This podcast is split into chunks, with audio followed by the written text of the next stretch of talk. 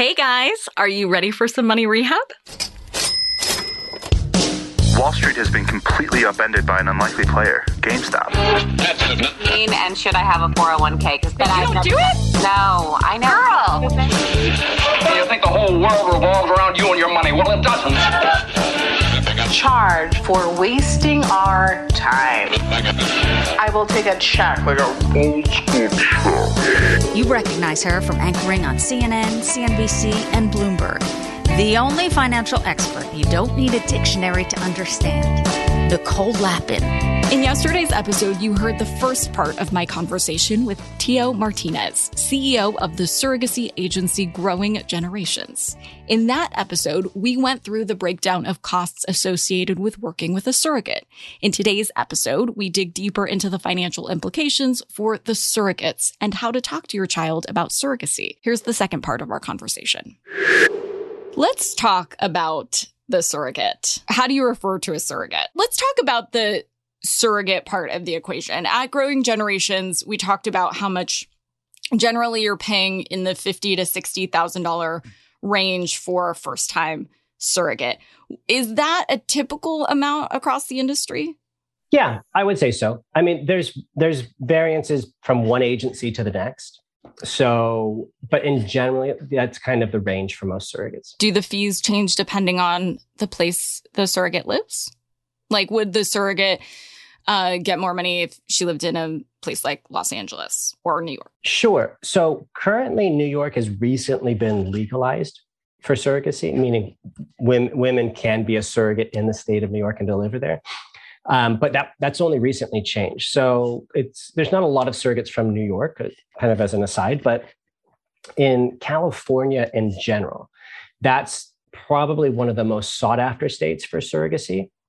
And so surrogates in California generally get between five and ten thousand dollars additional compensation compared to a surrogate in, let's say, Ohio. I know this is a scenario that no one wants to think about, but if there is a complication with pregnancy, how is that handled financially? Does that affect the surrogate's compensation or how much the parents pay? Sure. Yeah. So when there is a loss of pregnancy or miscarriage, it can happen at various points in the process. The most common point would be in the first trimester. And usually, if it happens in the first trimester, they can start the process over again with the same surrogate. Um, cost really would be like what it would be for a second attempt, which is usually about twenty to thirty thousand dollars. It's what we call a frozen embryo transfer (FET). So essentially, that's what it would be. Um, if it's later on or there's more complication to it, um, then you could have costs for a D&C for the surrogate, um, where they basically have to do um, a kind of a surgery to go in and just make sure they clear all the pregnancy.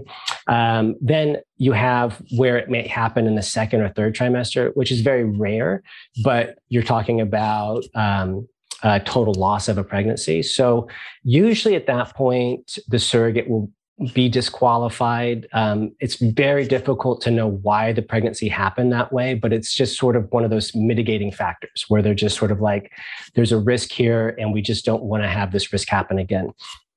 Um, in which case, if that were to happen, or at any point where you need another surrogate, you have to go through the rematching process. So there's a cost associated with that, the surrogates, the new surrogate screening, and various expenses related to that. So um, it's not as if you're starting from zero and you're having to repay everything. So our agency fees, for instance, are one-time fees. So until you take home a baby, uh, you're not repaying our fees. Um, often, a lot of the other professionals, like the legal team and that type of thing, they have similar packages. Um, but you know, you could be looking at new costs anywhere from twenty to upwards of sixty, seventy thousand dollars, just depending on where that pregnancy ended.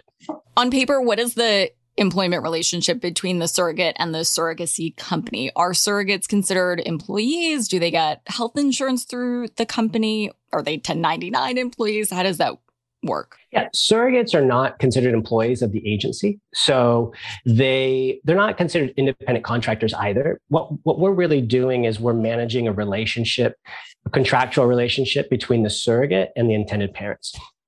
So the a surrogate is not an employee or contractor of anyone. She's essentially someone who, of her own free will, is choosing to carry a pregnancy for somebody. So what we do is we just manage payment to her, so she gets her compensation, you know, correctly on time, that type of thing. And are there any rules around whether a surrogate can maintain another job while pregnant? Sure. Yeah. I mean, she's most do. Most most are working moms who will continue to work. They'll continue to work throughout the pregnancy, um, and they'll go off work when their doctor advises them to, whether it's prior to delivery or take time off after delivery to recover. Hold on to your wallets, boys and girls. Money Rehab will be right back. Did you know that even if you have a 401k for retirement, you can still have an IRA? Robinhood has the only IRA that gives you a 3% boost on every dollar you contribute when you subscribe to Robinhood Gold. But get this now through April 30th, Robinhood is even boosting every single dollar you transfer in from other retirement accounts with a 3% match. That's right no cap on the 3% match. Robinhood Gold gets you the most for your retirement thanks to their IRA with a 3% match. The offer is good through April 30th. Get started at robinhood.com slash boost. Subscription fees apply. And now for some legal info. Claim as of Q1 2024 validated by Radius Global Market Research. Investing involves risk including loss. Limitations apply to IRAs and 401ks. 3% match requires Robinhood Gold for one year from the date of the first 3% 3% match, must keep Robinhood IRA for five years. The 3% matching on transfers is subject to specific terms and conditions. Robinhood IRA available to U.S. customers in good standing. Robinhood Financial LLC member SIPC, a registered broker dealer. Now for some more money rehab. So, what would the relationship between a surrogate and intended parents typically be like? I'm, I'm sure there's no typical scenario and everything is different, but can they stay in touch? Do they stay in touch? Does the child meet them? How would that work? Yeah, it's a great question. So, most intended parents enter the process not really knowing exactly what kind of relationship they want with their surrogate. So, again, it goes to not quite knowing this person. You know, there this is you know essentially strangers before we introduce them to each other most intended parents want to have some kind of relationship. Obviously they want to know how the pregnancy is going and things like that. And some some intended parents will actually enter saying i want to be super close. I want to go to all the doctor's appointments. I want to be in contact with her all the time. And, and we support those too. So what we do is we match intended parents and surrogates in a customized way so that each each person's preferences are really met. So if a surrogate says, you know what, I want to have a close relationship, we're going to match her with intended parents who want that as well. What tends to happen when you take intended parents who aren't quite sure, they want some contact, but they're not quite sure what it is.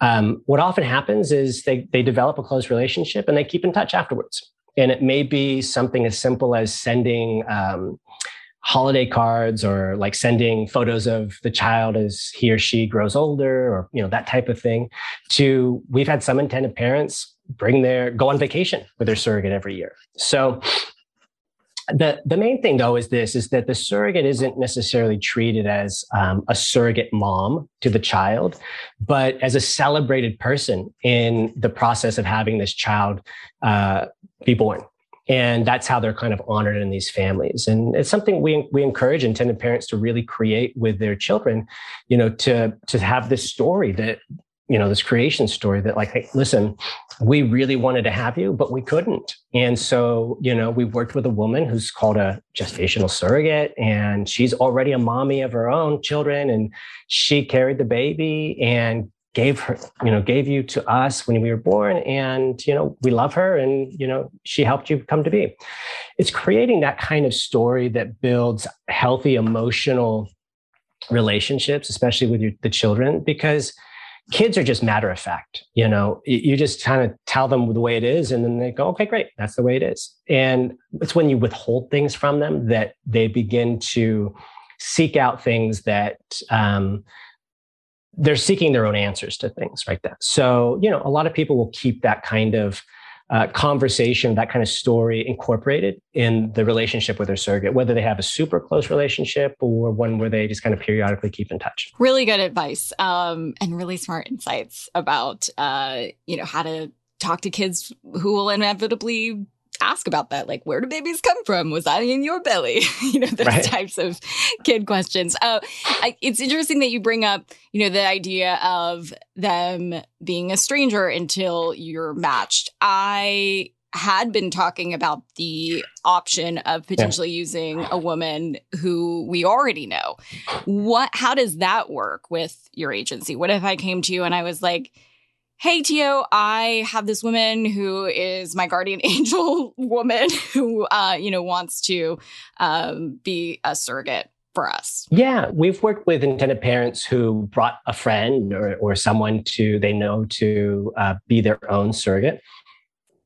And our, our own personal criteria is that their surrogate also pass all of the other criteria that any other surrogate would have to pass, uh, including the screenings and things like that. Um, but it's one of those things that generally works out well. You know, our job is really to give people as much information as we can so that they understand the the advantages and disadvantages of choices right so what we're doing is we're really taking them from each point saying here's what comes here's what's next. Here's some choices that you have and educating them on that so working with a friend can be great. It's really about establishing that relationship ahead of time and having real clear conversation with your friend what it means what their relationship is going to be and, and outlining that ahead of time having good conversations you know facilitating that conversation with somebody. Like for instance uh, one of my business partners dr kim bergman she heads also the psychological department of our company having a conversation with her or one of her team with you your fiance and your friend to really talk about it is also a helpful tool can you share a piece of advice that you would give someone who is considering whether surrogacy is right for them. I suppose two pieces of advice intended parents looking at surrogacy and women who are looking to become surrogates. Sure. So, for intended parents looking to become parents through surrogacy, you know, what I like to do is just sort of hear their story. What is it they're interested in accomplishing and what's their timeline? You know, what's their budget things like that you know i have friends who will come to me who who want to do this and i kind of take them through the same process i would an intended parent coming to me who i didn't know and it's important to really get what people want to accomplish and you know i've had friends for instance who while they didn't have the money to do this in the United States, went to um, at the time they went to Ukraine, where when surrogacy was happening there, and they had a child there, and you know it was very successful for them. You know, but for them, it wasn't as much about the money as it was about getting a, the timeline. They want, you know, they were sort of nearing the age where they really wanted to have a child. So you know, you kind of talk over some of these basic considerations that people don't really think about or take for granted.